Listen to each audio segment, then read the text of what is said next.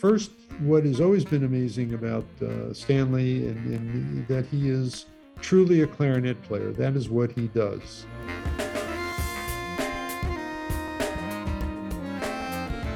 Hi, I'm Sean Perrin, and you're listening to the Clarineat Podcast, the show for clarinetists looking for in depth, career accelerating conversations about all that's neat and new for the clarinet. You can subscribe to the show and learn more at clarineat.com. On today's show, Jerome Bunke returns for the second time to the program to discuss Stanley Drucker's Heritage Collection Discs 8 and 9, for which he is the producer. We also discuss the state of music post COVID and why it's so important to get back to concerts not just as musicians but also as audiences, and some of his own upcoming CD and performance projects. Don't forget that as a Clarineat listener, you can get a signed copy of the Heritage Collection Disc 8 and 9 at digitalforce.com by using code Clarineat89 with your purchase. That's code Clarineat and the numbers 89, all one word, with your purchase. Thank you so much to our season sponsors and those supporting the show directly at clarineat.com slash join for making today's show possible. And thank you, of course, to you for listening. The new Backun Q Series clarinet features a completely redesigned bore inspired by the Backun Custom Series clarinets. This means you can play and perform like the pros, but for less. Use code CLARINEAT at backunmusical.com to save 10% on your entire purchase and try the Backun Q Series or Protege clarinet risk-free for 30 days. Just pay the return shipping if you aren't fully satisfied. Shop now at backunmusical.com and use code CLARINEAT at checkout. Imagine a reed that lets you focus on your music, lasts for months instead of days, and even saves you money in the long run. It's all possible with Légère Reeds, the world's leading synthetic reed brand made right here in Canada. The European cut reed is preferred by Légère artists all over the world, including Eddie Daniels, David Schifrin, Corrado Giuffredi, and many others. It offers a warm, clean sound with a great ease of articulation and is now available for E flat, B flat, and the bass clarinet. Learn more at your local music store. Or you can now save 10% on your Légère reeds with code CLARINEAT at checkout at legere.com. That's L E G E R E.com. So I'm here on the podcast today with Jerome Bunke, who is a seasoned veteran of the podcast here, having been on before way back in 2017. Jerry, welcome to the podcast. Thank you. Always a pleasure to be with you, Sean. You know, before we get started, I do just want to say that some listeners will start noticing that I'm now finally starting to get back into some of the uh, original guests that were on the program. I, I, remember back in the day, like 2016, 2017, saying a lot of, hey, we'll have to chat again in the future sometime. But the future went by so quickly, and here we are five years later. And uh, so it's really great to have Jerry back on. And just before this episode, um, you will have heard from Stanley Drucker again. And I've actually got some other guests lined up, like uh, Evan Ziporyn. Strangely enough, these people are all from New York, lined up to talk to me again here on the program. But it's not just thanks to these great guests to come back but also the fact that they talked to me the first time. And thank you to you as well, the listener, for having been here the last five years, because without you, the show really wouldn't have gotten to this point and to be able to continue talking to these great guests and having these great conversations. So thanks not only to the guests, but also to the listeners for making, you know, this kind of revisit possible. So, Jerry, it's been five years, and I think the last time I saw you was down at uh, in person at Clarinet Fest in, in 2017. So um, maybe let's do a quick sort of update in your life, what's been going on, and, and we'll get into sort of how you've been dealing with the whole COVID situation, if that's if that's okay as well, musically and, and otherwise as well. So how have you been? Well, uh, luckily we've been fine, uh, and uh, what what has ha- what has happened is, is that uh, a lot of projects that uh, had been dormant have, have, have, come back that I was involved with. Uh, one personally is is one where I'm a, a uh, appearing on a soon to be released CD, which is uh, duet albums by uh, the, the, violinist James Grasick, and uh, I'm pleased that I'm I'm there. Probably one of the it's a whole album that has a lot of violin, cello, violin and piano, violin and, and viola, and, uh, and and I'm the sole woodwind, so I'm sort of like the sorbet in the middle of all the string playing. So. I like that. So I'm lo- looking forward to that coming out, and uh, and we've also been uh, forging ahead with uh, being able to work very very closely with a lot of uh, Stanley Drucker's archive material, and uh, have actually come out with um, two volumes in his heritage collection. Uh, one is entitled "From the Vaults," which is volumes Heritage Collection six and seven, and just recently another volumes eight and nine, which are called Hidden Gems. So uh, we're really, you know, pleased that that uh, projects have continued and, and grown and uh, have really helped to try to get into one place a lot of uh, of, of, Stanley's uh, recorded repertoire and live concerts to, to really add to his legacy. So last time we were chatting, one of the things that struck me um, was we were talking a bit about how visual art you know, it exists sort of for eternity. Like on any day of the week, you can open up a picture of your favorite painting and enjoy it, or go see the museum or whatever. But music, you were talking about how it's a bit of a, a snapshot in time, and so I think that all of us listening can remember the last two years how how there was no live music anymore. So these snapshots weren't really happening, and all we had was the recorded music. I just want to kind of your thoughts on that, like philosophically a bit. I mean, do you think? How do you think this loss is going to affect music going forward?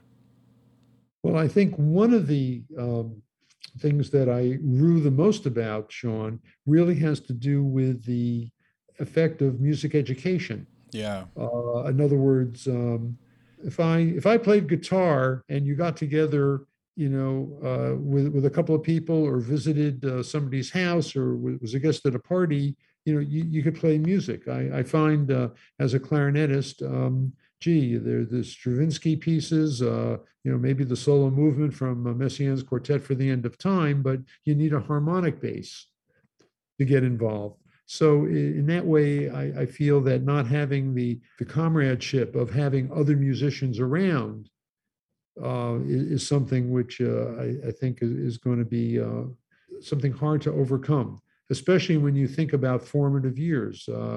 You know, when did uh, when did you start playing clarinet? I started at 12. And it's really interesting you say that because um, the formative years and the social element is so important because I hated music the first year, but my mom had paid for it and she made me continue. And by June, uh, she told me, okay, let's give that clarinet back. I mean, we're not going to do this anymore. And I said, no, no, I really want to continue. Like by that point, we'd done a tour and, uh, and all that. And she said, well, I mean, if you're going to do it, you have to really be into it. And I think that's maybe why I'm so kind of into it now is I, I felt this need to show that I cared at that point, you know? But um, if it hadn't been for the tours and the friends and the people I met and the things that I saw and the music I got to play and experience in a group setting, I don't think I would have continued. And locally, there's I heard some really sad news that a lot of band programs have shut down. A lot of band programs at the grade nine level are running at like the grade seven level with a quarter capacity that they had two years ago. Like it's just, it's crazy. That was sort of the thing. Uh, I grew up in upstate New York, and we had a, a very set up feeder program. I mean, we, we started with uh, with with song flutes or tonettes maybe in second or third grade, and by the time we were in fourth grade, that's when you know band programs started. And and yes, you're right. And the other thing too, which uh, especially um, is prevalent in probably I, I, know the the states. I'm not quite sure whether or not the Canadian system is uh, that well too, but in so many school districts, the music program really is part and parcel of, of the football game, of having the marching band. And, and then having the you know that you know a school budget could be cut, but the marching band uniforms for the football games still are there. They're still are intact. We don't have that as much up here, but I see what you mean. It's just part of so uh, almost like not civic pride, but school pride. You know. Well, it becomes a civic pride because you have areas that are spread out, and in my opinion, this is what socializes the whole community. It's the boosters. It, it's the the you know the the Friday night uh, you know you know games games uh, the Saturday games of of how every aspect of the community participates to make that game a big happening. And that's where everybody gets a lot of their social interaction, and music serves that social function. And if there's a change in the social function, will there be a change in the music? That's so true. And you know, it's for the musicians too. I mean, me, just like you, I, I'm not fulfilled. Maybe it's a bad thing as a clarinet player or something, but I'm not fulfilled. I found out just by sitting in a room practicing by myself for two years. I there's something about going to an orchestra concert and experiencing the music as a performer that drives me more than just sitting in my practice room refining my scales. You know, um, and I think that a younger student who's never had that previous performance experience would not understand why we're sitting there. you know, um, it seems like a very like a drudgery almost. You know, And you talked about this. It's ironic um, to look back at our conversation because it was a little bit telling of the future. But you also talked about this social need for music, and I think at the time you meant more the social need for music composition. But now we're kind of talking about we, the social need for music itself and the interaction. But I think that it all kind of sort of plays together. There's two types of people, though. People who I, th- I think both are okay, but some who kind of shut down over this period and, and had to focus maybe inwardly on just staying sane, but others seem to have really had a creative explosion. So, do you think there's going to be like a post COVID artistic revival, or are we going to have a bit of a lull? Well, I also think it, it's going to depend upon at what at what levels. And I think the when I talk about uh, the education, I think that not having the exposure is going to be is going to be detrimental. It could be detrimental to audiences too in the future. Yeah, but in, in other words, the you know where is the going to be the exposure that society has to being able to to listen to things and you know is so much of it going to be just what um, people um, what l- listen to in, in compressed formats you know rather than seeing the athleticism that that performers have, that dancers have, and, and how the music and dance, uh, for example, and music and singing, you know, how they all intertwine and, and go go together.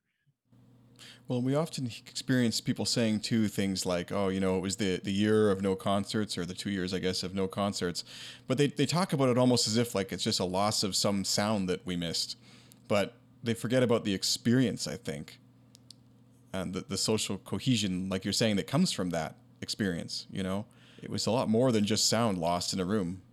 Right. Well, even even now, for example, I know there was something, and, and even you'll find this in TV documentaries. You know, where, gee, it's the you know, 50th anniversary of Woodstock, or or or or even uh, you know the you know there, there'll be um, programs about you know Beatles you know their recording sessions or something like that um, similar. And you know where is that shared group experience that basically you know unite people? Uh, I, I, remember being in uh, a place uh, called jerome arizona somewhere between you know phoenix and flagstaff. And uh, it was an old copper mine and very very high and uh, known known for having sort of a very artistic community. And and uh, one where one could easily expect to see VW buses and and and almost like like a Woodstock type of atmosphere.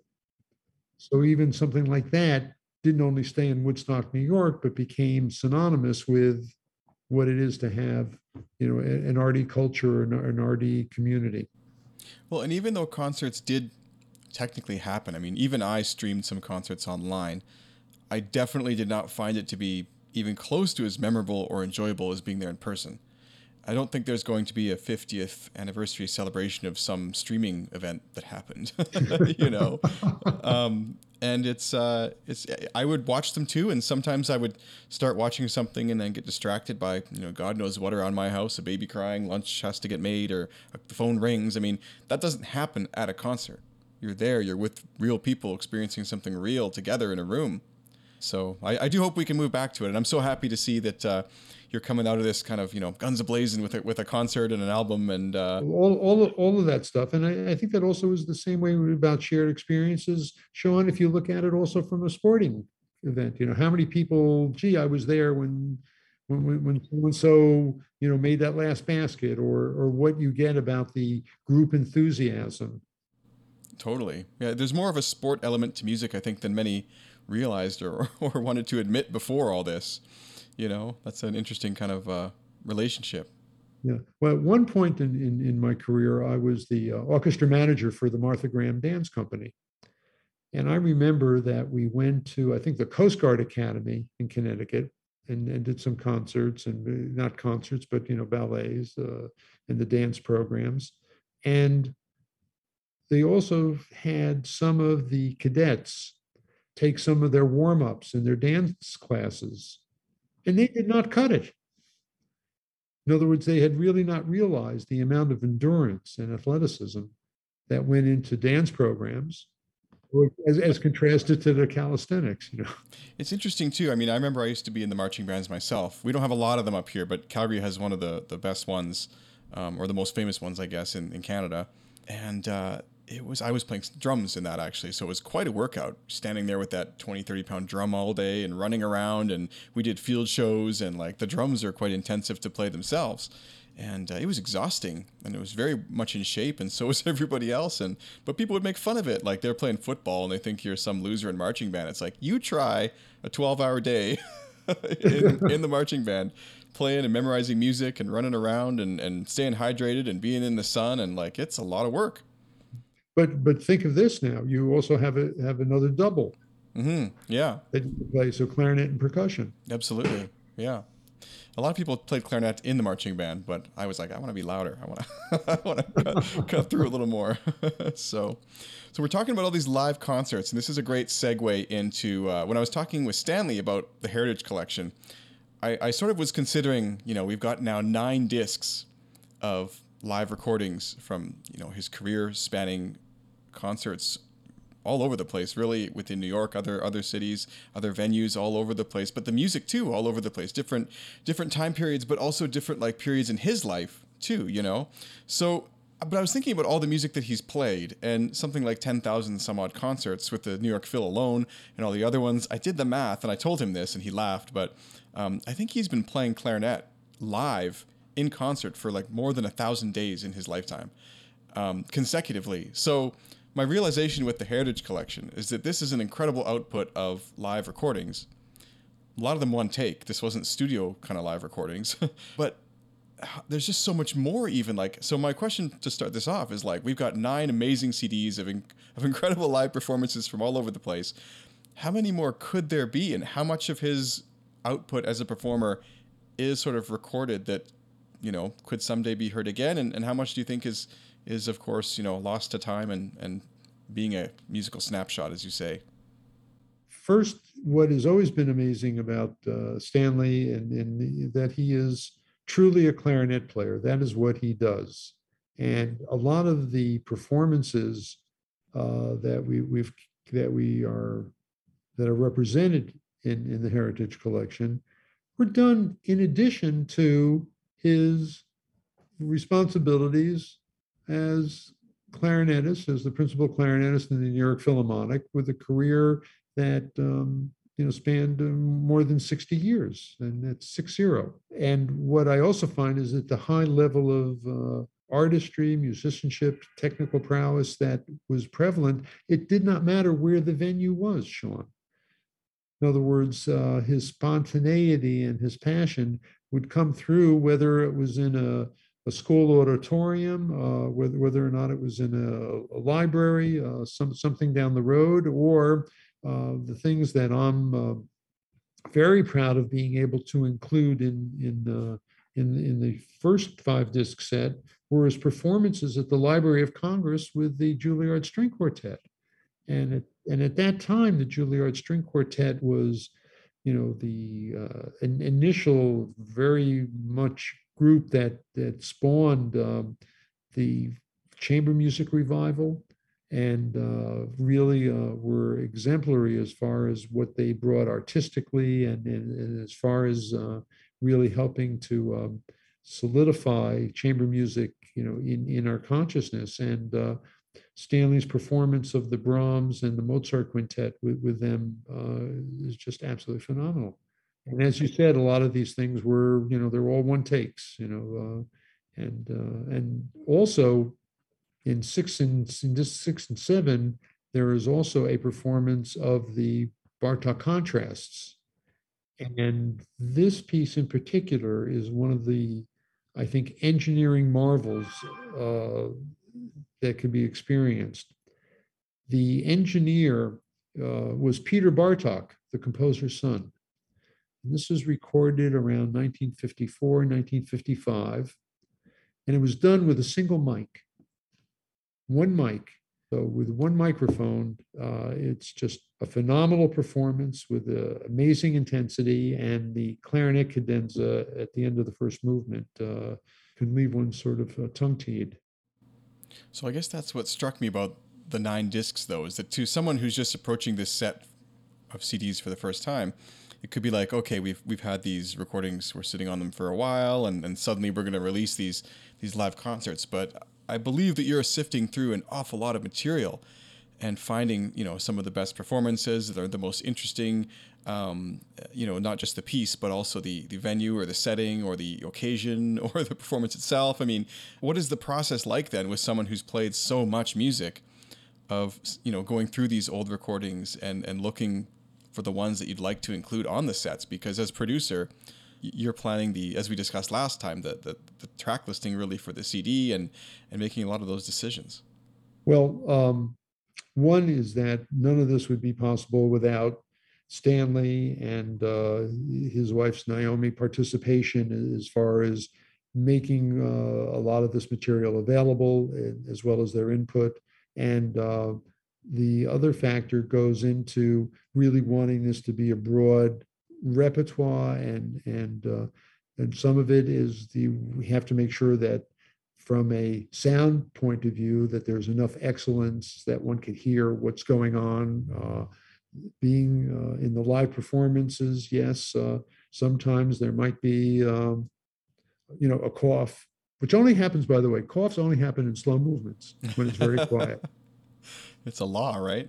Yeah, it, a rule of music. It, it, yeah, in, in, order to attend a, a, concert, yes, you have to. You know, you have to breathe it. You'll only cough in, in, in during the quiet, slow movement. Uh, but um, that that is uh, it is a, a, challenge. A lot of times, uh, there's also been a lot working, you know, in, in, getting the the various permissions that are required.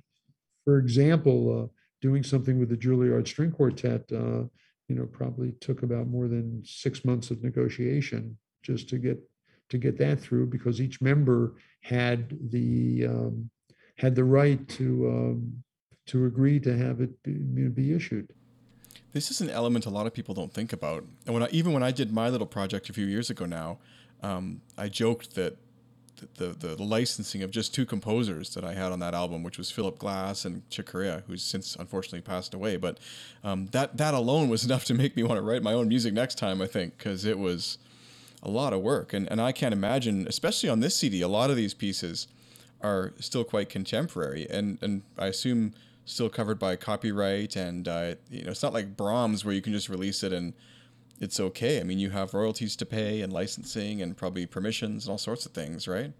Well, uh, this is where uh, having uh, cooperation of, uh, of, of the village and of the people who understand uh, the importance of having the South for Stanley is important, and to be realistic about this, Sean, we're, we're not dealing with a Taylor Swift or, or Beyonce thing. You know, these are material that has been, you know, some of it has not been available. Uh, and if it has been available, uh, it's uh, based on Stanley's long span of career. There, there are things that are been out there. And I know in some instances, uh, the composers have wanted it to be out there. In the Bartok contrast, for example, uh, that uh, performance I was talking about that was engineered by Peter Bartok, which uh, featured uh, Robert Mann on violin and, and uh, Leonid Hambro on, on piano, um, that that's one that was not really readily available on CD. It, you know, the fact that you know that we made it uh, readily available on CD was an important aspect for them. Well, and it's interesting. So, kind of to loop back to my original question, because I remember when we first chatted, there was disc one to five, and then I chatted with Stanley again after disc six and seven. Now there's disc eight and nine. So, how many more are, are planned, if you can share, for this this collection? Or because it seems like based on his recorded output, we could go on for a very long time. and also, his performances are quite famously each quite unique. Yeah. Well, this is one of the things in, in his career where um, you would have pieces that really became landmarks musically as well as for what it did for for clarinet playing. Uh, you know, the Bartok contrasts uh, was uh, you know from from the the mid 1950s. Then in the uh, mid 1960s, you had uh, his Nielsen concerto uh, that was conducted with with Bernstein, and that also, by the way, was the Stanley Stanley did in one take. Um, the then, about 10 years after that, came the Corigliano Concerto, which also set, again, new standards. So uh, I, I often tease Stanley. I said, "Gee, you know, uh, you know, when, when I when I had to audition to get into uh, to, to Juilliard, you know, at one point maybe you know one would play, you know, Weber or or, or a Mozart concerto, and look what you've done now. You know, first you made us play the Nielsen. Oh, gee, and after the Nielsen, you know, now now it came the Corigliano. You know, it's like it just isn't fair. You know, it's kind of like how we can all blame the recital on what was it, Liszt, right? Who, sort of, yeah. I never thought about that. I wish I thought about that before when I was talking with Stanley. How he's it's so obvious, and I kind of asked it, I guess, in a roundabout way. But he's really shaped the clarinetist repertoire that like s- students must learn now, um, because a lot of these pieces, he is the epicenter of those, as you as you say. You know, one thing I did ask him though, which I kind of wanted your thought on too, was, you know, throughout his career, a lot of these pieces, as you say, like the the those two we just discussed, but also on the CD here, um, the Berg, even like the Debussy. These are when he was younger. These were not just contemporary pieces in the sense that we would consider them in our textbooks. Like they were new pieces. How have these pieces aged to you? And do you think that, you know, there's pieces along the way that, that should have been included, but maybe people have forgot about that, that, uh, you know, back in the day Stanley may have played, but have since sort of fallen out of favor or? Yeah. Well, it's interesting that when you mentioned about the Debussy, because the, uh, you know, Stanley joined the Philharmonic in 1948 and Debussy, for a lot of conservatory in you know uh, educational establishments, you know the contemporary programming, you know, w- was really the impressionist. Debussy, Ravel, you know, would have been fulfilled on what it is to have a contemporary piece on on on on, on the, on the program. Interestingly, on disc seven, we have Stanley's performance of the Debussy Rhapsody with the New York Philharmonic and Leonard Bernstein. This piece, by the way, is available, only available on CD as part of a 45 disc set with the New York Philharmonic. So to have it here is interesting because you don't have to buy the other 44 discs in order to hear, hear the Debussy.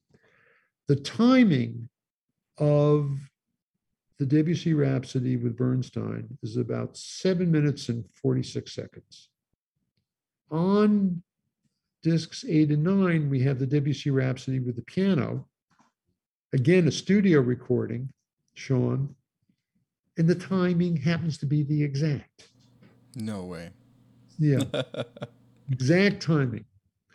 Now, what is interesting is we have in discs one to five a live version of that, and it's a minute faster. And on, and on a seven minute piece or seven plus, one minute is a pretty big percentage. You know, it's like 15. So that shows either what happens in a live concert or, you know, maybe the pianist push things, but, you know, I, I think that shows the, the, the variety. The other thing too is that Stanley, some of these things that we talk about is, is, is like hidden gems are part of the repertoire that's a little bit off the track. Uh, Michael Whalen, we, we have Mason, um, so some pieces that uh, the Martigny that maybe are, are not as, as, as well known. Uh, and Stanley also did um, pieces, you know, besides we have the Berg, uh, he also did the things by David Dofsky. He did he did things, um, well, you know, by Milton Babbitt. So that his willingness to explore, I think, music of his day, I think was also was also you know evidence. Well, we're so fortunate for people like you know him and also yourself and, and other players who have explored and been willing to explore these pieces, or otherwise we probably would never have really discovered them. But uh, and you know his it's interesting the three versions um, of the Debussy on this on these various CDs in the set because it's just a testament to how he is not only performing them differently himself, but but different arrangements of the same piece even. And his ability to keep it fresh all the time is so so incredible. Um, it's something I, I asked him about too is you know how did you continue to maintain that freshness? Because so many orchestral players um, i think they get bored in time because they're playing a lot of the same repertoire um, year after year after year. I mean here i know that the, the local orchestra plays the nutcracker every year I couldn't imagine doing that 60 times. Right. you know, 60 seasons. Well, not 60 times. Let's say it's, you know, 10 shows a time or 20 shows a time times 60 seasons or whatever. That would just be be crazy some of these pieces. But he had this he has this intense focus on making the music fresh and interesting with, with every single time, which is just amazing. There, there's an awful lot of spontaneity in his performances, and uh, and his and he approaches it, uh, which is why uh, a lot of his takes uh, end up being, you know, relatively the, the ones to use, so, so, so, to speak. But the other thing too about as far as exploring things goes is that um, in uh, discs eight and nine, we also have a piece by Corigliano, the soliloquy, and that's based on uh, John's second movement of, of the concerto. So there's a situation where the music has been available, you know, for a smaller musical force, one that could be, you know, more readily included on people's concerts and recitals. So we're also, I mean, we're very happy to show and have that be part of the collection in order to show what, what how it can be used and how it can be programmed. One thing I've been noticing with the the world, and we were talking about this last time in 2018, and it's only gotten even more pronounced. But uh, many people don't even use CDs anymore. So, is there a plan, or have these been released to, to Spotify or any other kind of streaming platform at this time, or is that not in the works? There's been, uh, it may be in the works, but what it was an important part of this is that increasingly we find that the packaging of the CDs becomes very important. And especially in dealing with the nature of what is the foundation and or the the the genesis the basis of this heritage collection is to really have this as a permanent legacy of getting all of Stanley's material as much of it as possible in one place.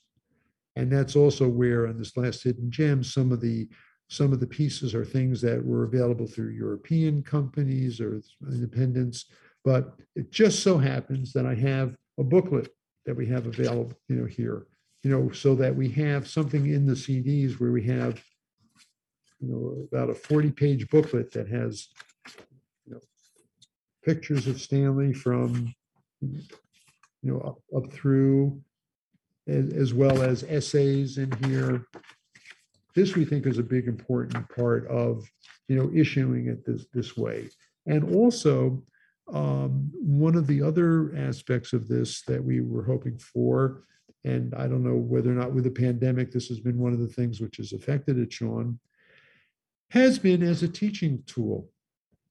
Not to necessarily copy it, but basically, if you want to hear things more than once, if you want to hear how somebody else does it, if you want to be able to use it as what the possibilities of the instrument can do with one person, not saying it's the only way to do it, but if you want to compare the way one person does it to another person and and, and how it's done and how there it's it's like getting a different opinion on on something.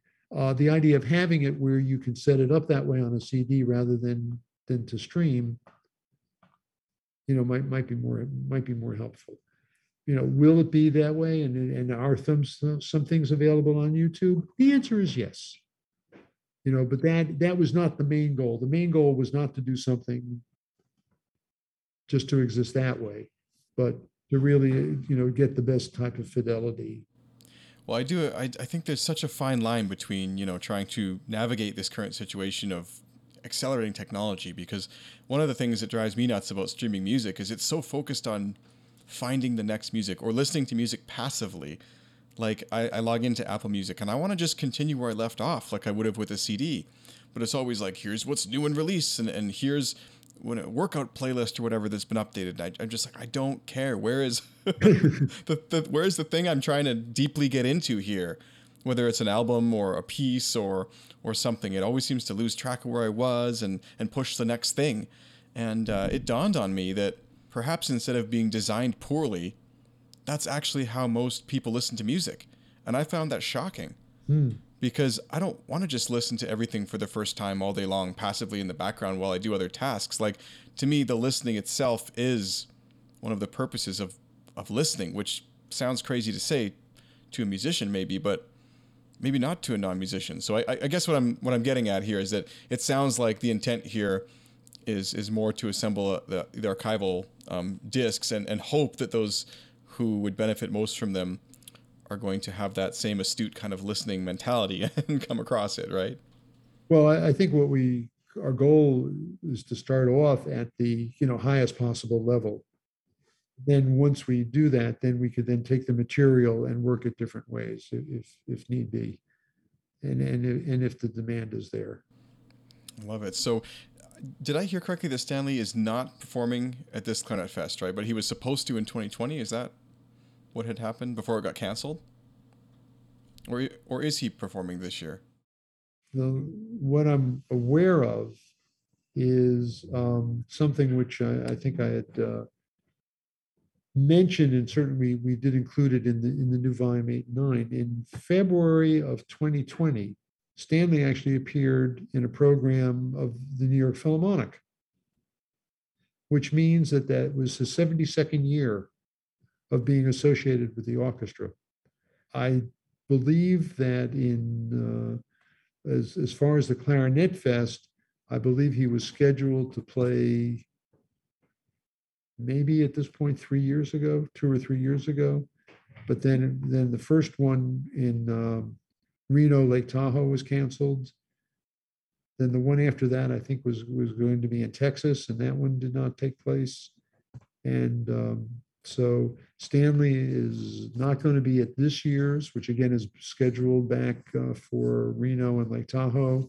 But the following year is in Denver, and maybe by that by that time things are fine. And um, we also have to keep in mind that Stanley is now a very robust and and, and with a 93 year old uh, person.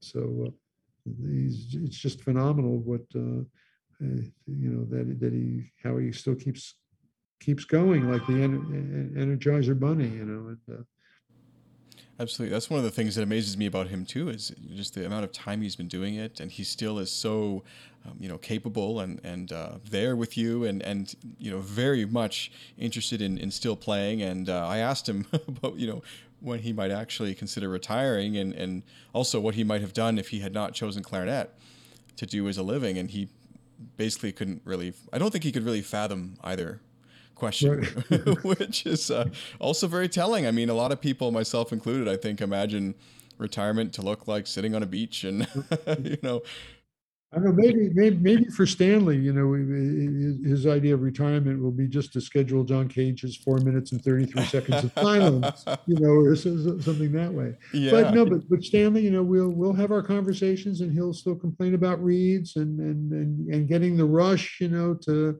just you know, just right, you know, so he can use use Rush to try to uh, file down uh, some some spots on his reed. So uh, that's remarkable to me. And you know, the other person who I had a similar conversation with, I think Eddie Daniels' 80th birthday.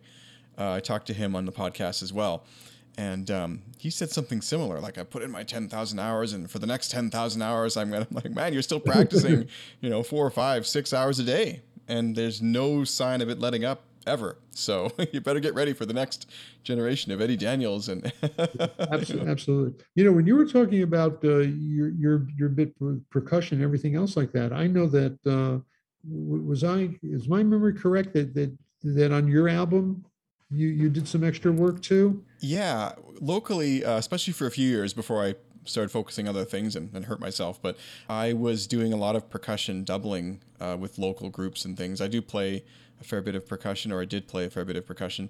Um, but yeah, I played marimba on two of the tracks on the CD. Right. I, I, I wanted to make that. I wanted to make that connection uh, on, on your album, which is which is a fantastic, fine, fine presentation. Well, thank you. Yeah, no, even live it was fun because we would actually switch.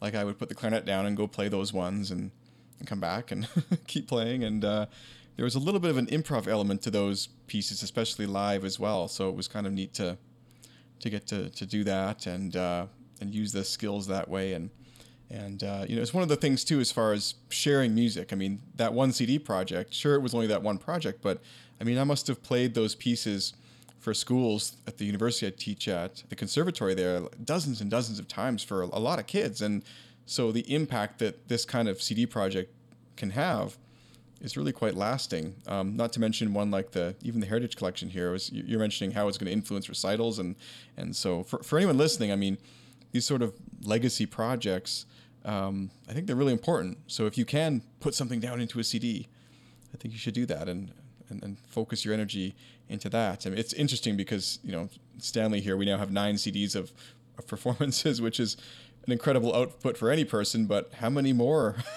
are there? You know.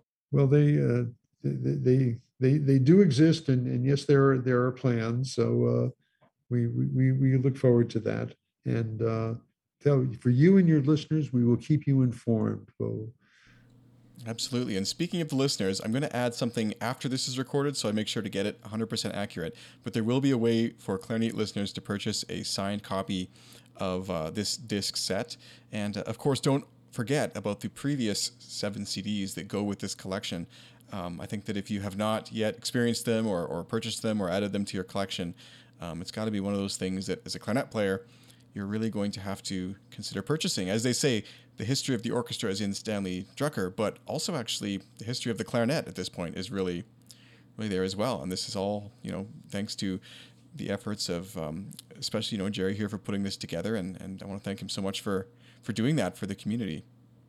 You're you're very gracious, and I'm uh, I'm obviously uh, hum, hum, humbled by that uh, by by your comments. And uh, the other thing too, which uh, is also interesting, is that by being able to assemble these in one place, it really um, also makes it a good value. You know, the fact that in in one in one album you know, you can get the Bartok Contrast, the Nielsen Concerto, the Debussy Rhapsody, the Corigliano Concerto, you know all in one place is, is something that uh, you know makes it uh, we think not only value great value musically but also also one from uh, you know from from being able to uh, to get a good value for for that purchase.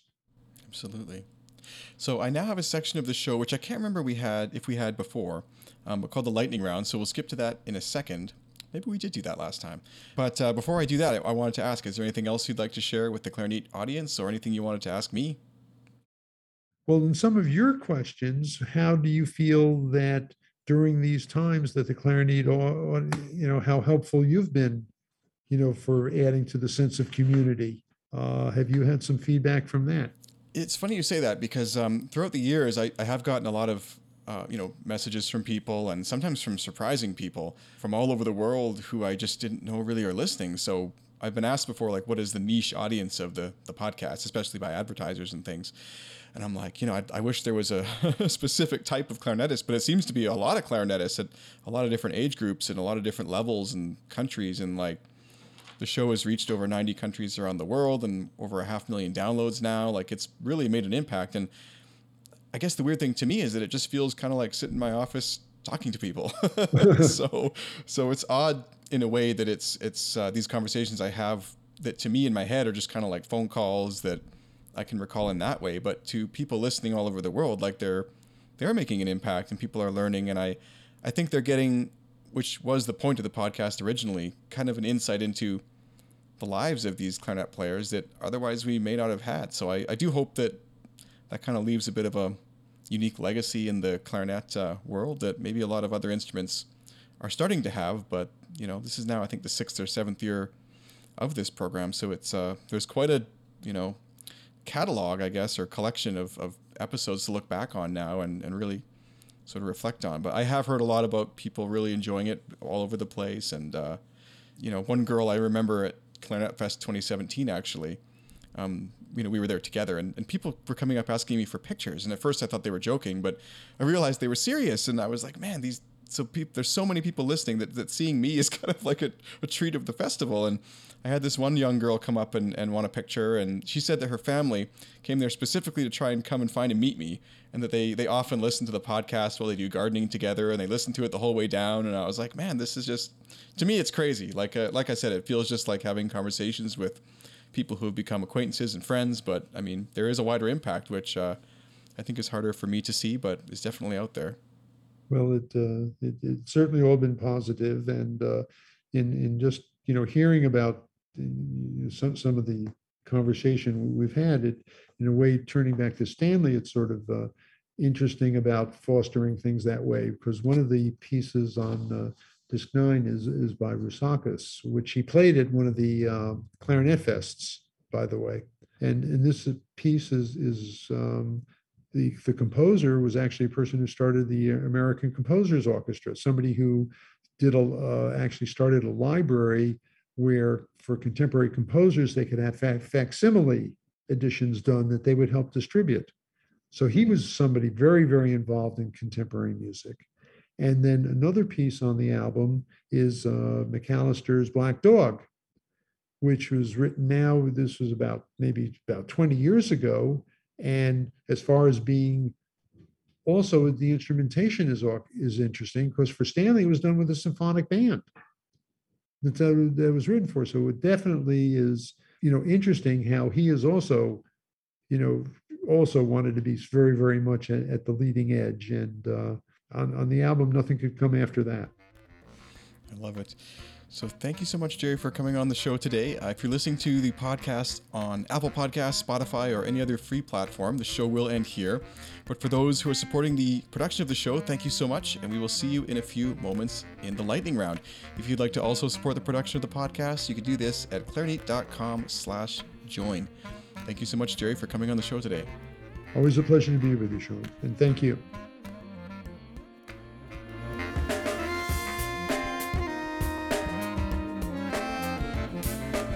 The new Backun Q Series clarinet features a completely redesigned bore inspired by the Backun Custom Series clarinets.